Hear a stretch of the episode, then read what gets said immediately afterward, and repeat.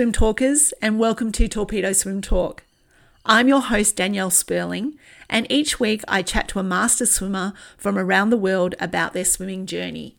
On the podcast today, we chat with master swimmer and myotherapist Kerri Layton. We covered a lot about swimmers' injuries and how to manage them while continuing to swim. This is a really informative chat, and I hope you enjoy it. There you go, Bob. Hi, Kerri. Welcome to the podcast. Hi, Danielle. Thank you for having me on. oh, you're welcome. I've been wanting to get you on for a while. I'm glad you agreed to come on and have a bit of a chat to us. Where are oh, you based in Melbourne? Um, I'm in Glen Iris in Melbourne, so um, very close to the pool where I swim, which is very handy for me. I don't have to uh, fight the traffic to get to training. and you had a swim this morning. What did you uh, What did you do in your training set this morning? Well, um, we had we did have a swim. There was a group of us that just get together on Friday mornings. We had um, uh, we have one of the guys that we swim with, Pete. He sets the sessions on Friday. So, what do we do today? We we have names for everything. So we do the Dow, which is named after a particular um, team member, and that's five one hundreds. Then we did two twos, three ones, um, 450s, 425s, and sort of a bit either side of that. So that was the main set basically, and lots of talking and laughing, which is uh, probably takes a lot longer than the swim actually. How many did you have in the uh, Pete's plotters this morning? There were eight of us. We had quite a big gang of us today, so it was good. Um, good to see some faces that we don't see as much these days that are starting to come back. So we have a, a lovely group, and as I said, you know, lots of laughs, which is really important. Absolutely, I think that's the the cornerstone or the bedstone of master swimming. Um, aside from getting fit and you know participating in swimming, it's the lovely friendships that you make as well. Yeah, I think it's also good to, you know, you, are getting fit with friends, which makes it a lot easier when you're doing some of these sessions, which you think, geez, when you're swimming them, but it's so much easier when you're with a group. Um, I think so anyway. It, it, really helps with training and um, you just push that little bit harder and get a little bit more in in your swim. Yeah, definitely. It's a it's tough swimming by yourself and doing that to stay motivated all the time, isn't it? I think so. Swimming is is like that. A solo swimmer is um, a rare find, I think. Absolutely. How did you first get started in master swimming? Um, well, I I didn't swim as a kid. I started swimming at uni. I did sports science like you, um, and they had a squad. So you know that was at uni, and then I just kept swimming by myself or with some friends. And then I had my eldest child, who's 16 now, and she was a nightmare in her first year, no sleep whatsoever. So I went from this really active person that did something every day to pretty much zero. And Darren, my partner, said, We'd just moved back from Sydney. And he said, I'm taking you across the road. There's a fantastic master swimming club um, that he had swum with uh, previously. And he said, you, You're going to swim with them. You need to be, you know, you need to get back into it. And I remember going across, it was a beautiful day, and Jan was the coach. And uh, it just started from there. I, I, got hooked, absolutely hooked. So, religiously, three times a week, I could never miss my my uh, squad session. It was everything had to be organized around these sessions. I know. So it was really good. It was good for my mental health at that time because I was absolutely exhausted. So it it really um, helped pick me up back up again. Yeah. Yeah. Yeah, I think um that's a common sort of story I hear like people sort of change their sort of life around that swimming sort of um, sessions that they attend or their even their work commitments. I've you know Yeah, and that was very common. Everyone I couldn't believe, you know, at 9.30 you'd have 30 people there. Like, Did these people not work? but everyone had negotiated that time off, which um, yeah, is quite funny. And then obviously COVID hit and it's completely changed, I think, now. Um. You know, I, I, know with myself, the times that I swim now have changed a lot. So COVID did change things. Yeah, I think I think also in the fact that you were allowed to start swimming with one or exercising with one other person, and that's why a lot of sort of smaller groups formed away from that. Yes, yeah, Yeah. yeah. And then obviously that sort of continued. I know you dabbled in a bit of um, open water during that time as well. How did you find that with the cold water? Uh, I love open water swimming. I think there's nothing, I, I just find it, I, I really love it. Um, so that was was great and also you know no cars on the road so to get to the beach from here when we were allowed of course uh, was was uh, I think probably you know the the easiest way was be able to get down there in a short period of time. I just don't have that time anymore, which I'm really upset about. But that was fantastic. You know, I know we were only meant to swim with one other, but there was sort of twos and twos and twos. so the community there was was great. Um, I, I loved just you know swimming pole to pole. I felt safe. Um, it was a really good atmosphere. So I'd I'd say that for me. Um, yeah, I, swimming in the middle of winter though, yeah, that was tough. I, I, you know, the water got to nine degrees, which for some people that's fine, and those who swim all year round without wetsuits, I take my hat off to them because there's just no way. It, ta- it literally takes your breath away. Yeah. But you feel amazing afterwards, and I think that's what hooks you in so I think, you know, I will try and return to that once, you know, the kids kind of go and do their own thing. It's just too hard when you've got, you know, the kids around. Yeah, absolutely. One of the reasons I wanted to get you on the podcast was to discuss your myotherapy career and how that can help swimmers. How did you first get started in Myo and talk us through sort of the journey that you've been on? Because I know you did a sports science degree. How did you end up as a myotherapist?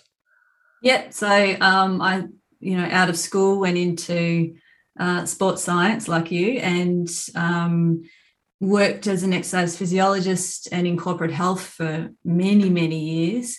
And then again, like swimming, I had, you know, had the kids and I just decided I needed a change. I'd worked, you know, in, in corporate health. Um, we traveled around a bit. So I worked in Sydney and New Zealand and, and Melbourne. I just feel like felt like I needed to do something else. And during the time I worked in that area, I had a couple of myotherapists work for me. And also my main sport was Taekwondo. So um, I use myotherapists sort of um, just to help me in with injury or maintenance and um, prevention of injury. And I, I absolutely loved what they did. So, you know, I was sitting down here, what do I want to do now? I, I want to do something else. And um, I looked at a couple of things, uh, whether I should go back and study physio or, and then myotherapy and osteo. So I just really, probably the, the time that I'd spent with the myotherapist back when I was working in corporate health. I, I really, I really admired what they did and their knowledge of the body and injuries as well. Yeah. And for those people listening who get confused between myotherapy, osteo, etc., give us a bit of a definition or a potted version of, of what myotherapists do. Yeah, there's quite a lot of crossover, um, quite a lot of crossover, and everyone treats um, musculoskeletal injuries and I'd probably say, in terms of myotherapy, my therapy is uh, probably a lot more hands on um, than oh, osteo can be quite hands on too. But physios, I'd say they give you quite a lot of um, exercises when you're injured, which is fantastic, and you absolutely need them. So I, would say people come to a myotherapist more if they've got chronic ongoing pain or uh, injuries or issues that they haven't been able to resolve. Um, so overuse injuries, etc., uh, headaches, back pain.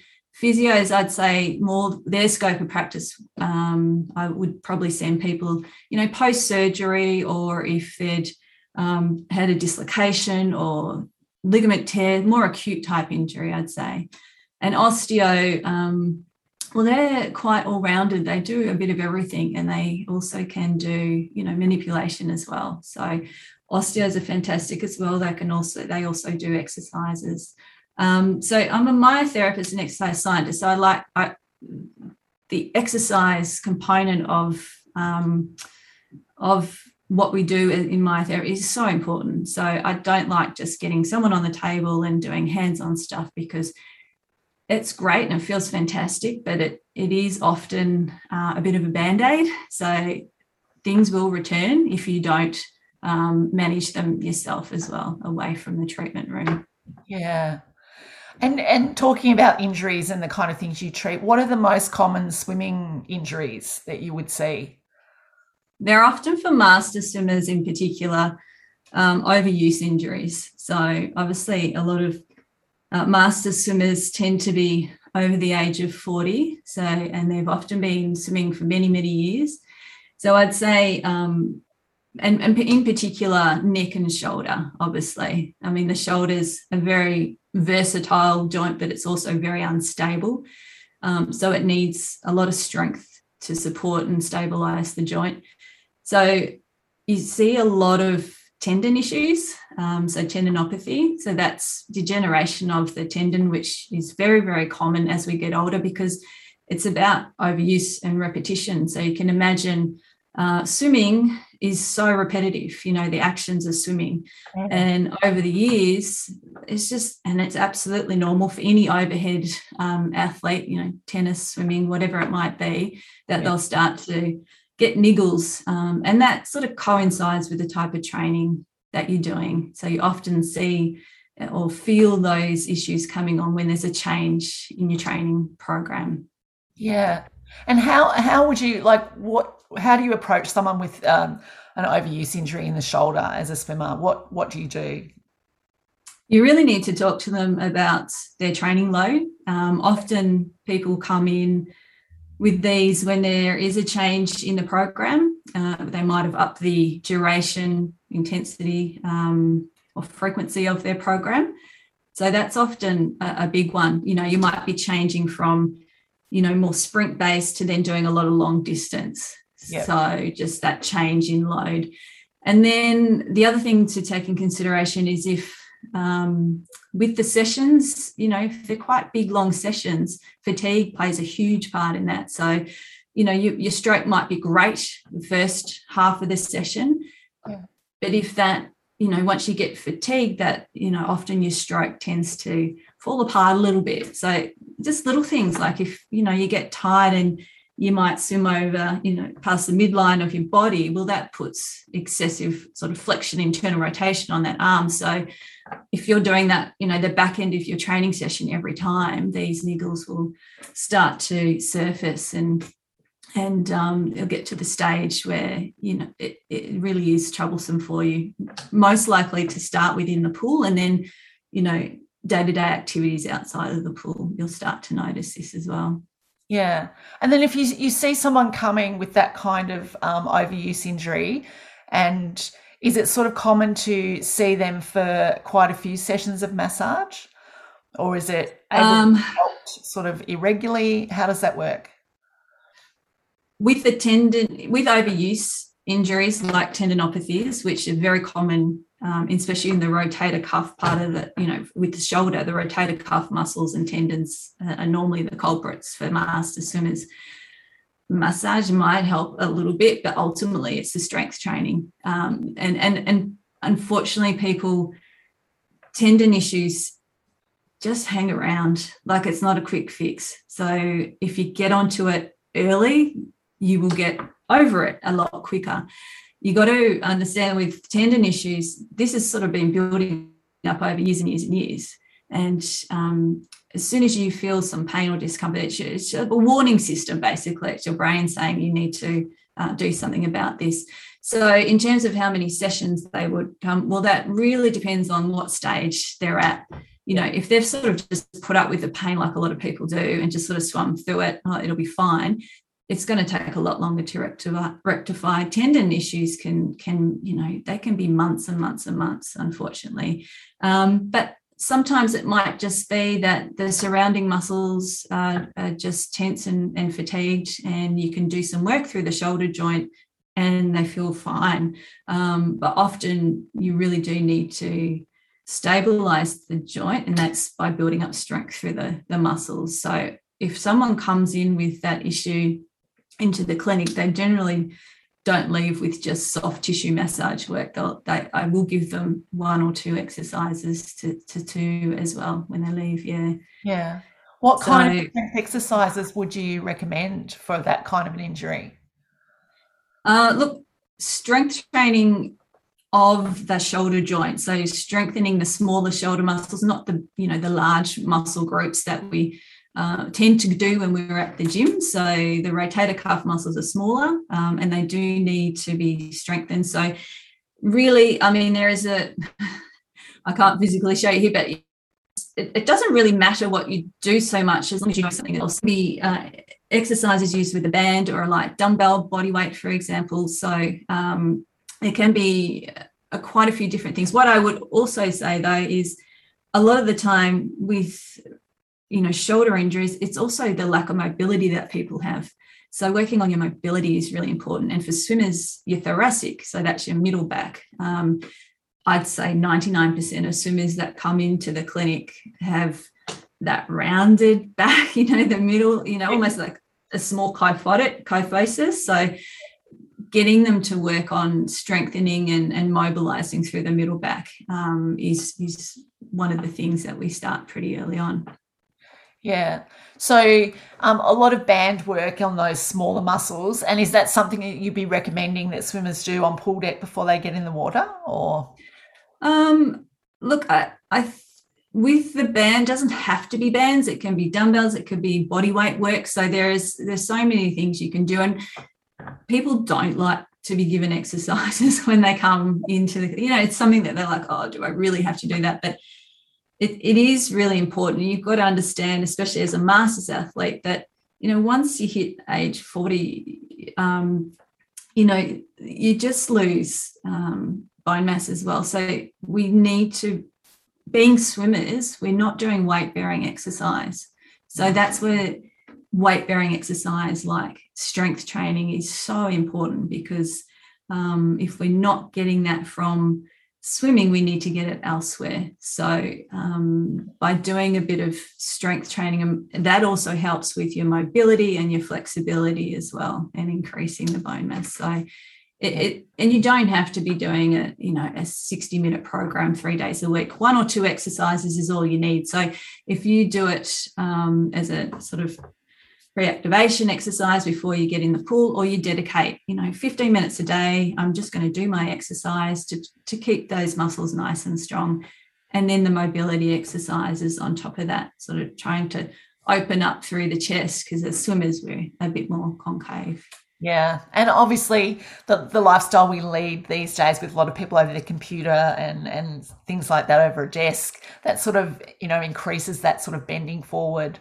over the shoulders as well yeah, a lifestyle exacerbates that for sure. And and then I mean the exercise is incredibly important. Um, so to be able to get into the pool and do that, but again, yeah, it, it sort of exaggerates that you know the middle back um, inflexibility. So working on on your foam roller or um, by doing specific mobility exercises. I think it should just be part of you as a masters athlete in particular, because um, that's where we start to see those wear and tear um, injuries starting to present.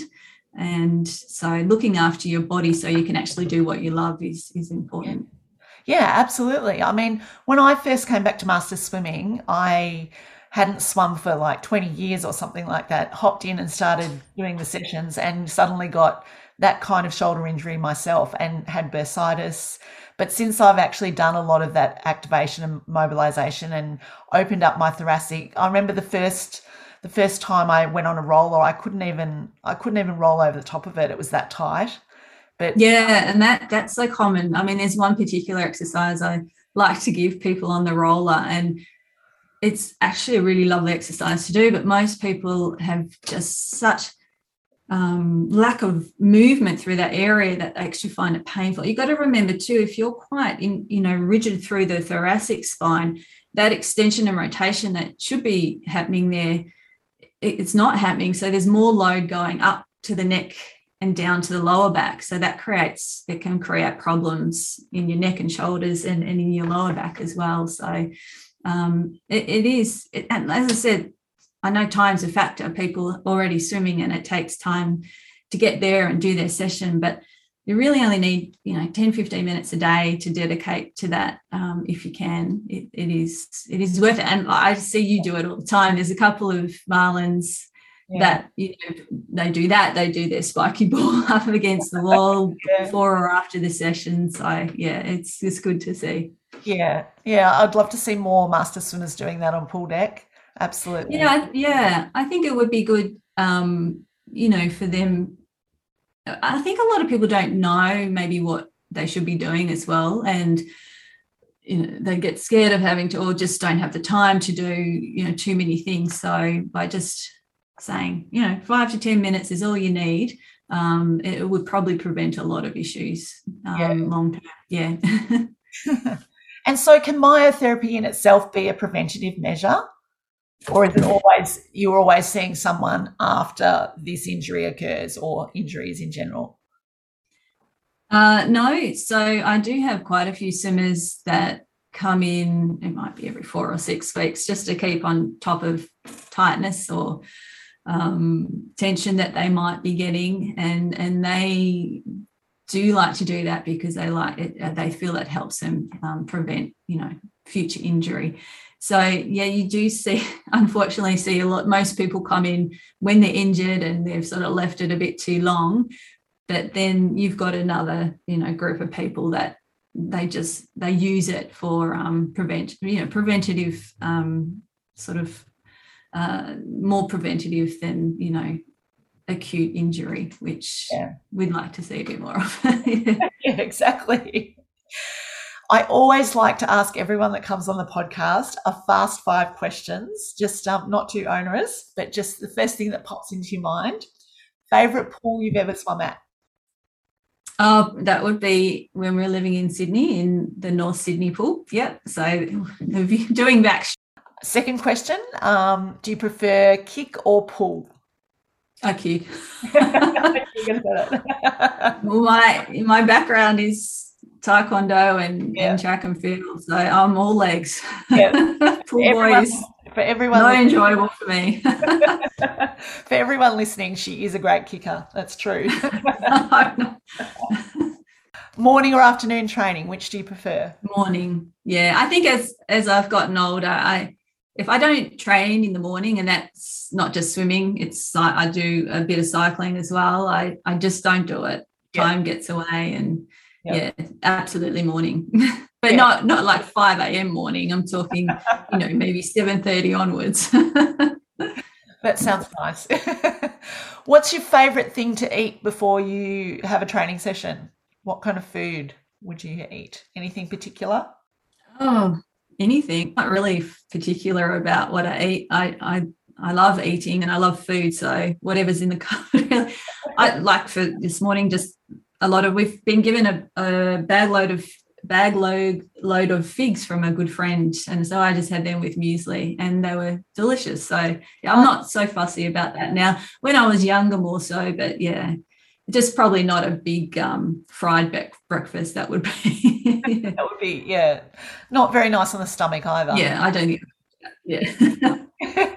And favorite all-time training set one that involves lots of social socialization and talking i'm not really fussy but um, as I didn't swim when I was younger, I find the sessions with a lot of um, form strokes are not enjoyable for me. yeah.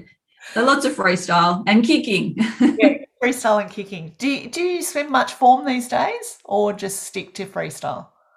Uh, I look, I'll do it. I'll, I don't mind butterfly. I've yeah. always probably, you know, I just power through it. There's not much technique and I don't mind doing backstroke in our 100 recoveries.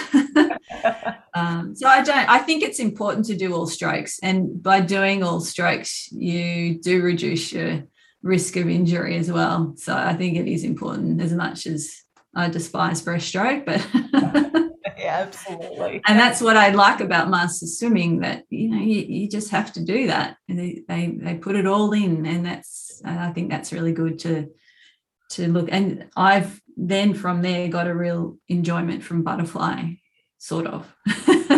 sort of. Absolutely. Well, thank you so much for joining us on the podcast today, Kerri. It's been really good, and I think everyone listening um, is going to have a much better idea of what a myotherapist does and how that can help their swimming moving forward. Thanks, Danielle. It's good to be here. See you. See you later. Bye. Take care, Bob. Hope you enjoyed my chat with Kerri. She's certainly given us something to think about with pre activation and managing swimming injuries. Links to connect to Kerri will be in the show notes of this episode. We've been really busy over the last few weeks getting an exciting new idea to come to fruition. It will launch in the not too distant future, and I hope you will find it informative and exciting. Watch out on our socials to see when it launches. As always, follow and subscribe to the podcast on Apple, Spotify, or your preferred listening platform. And leave us a review on Apple. You'll find that little tag underneath all the episodes on Leave Us a Review. That really helps other people find the podcast. Till next time, happy swimming and bye for now.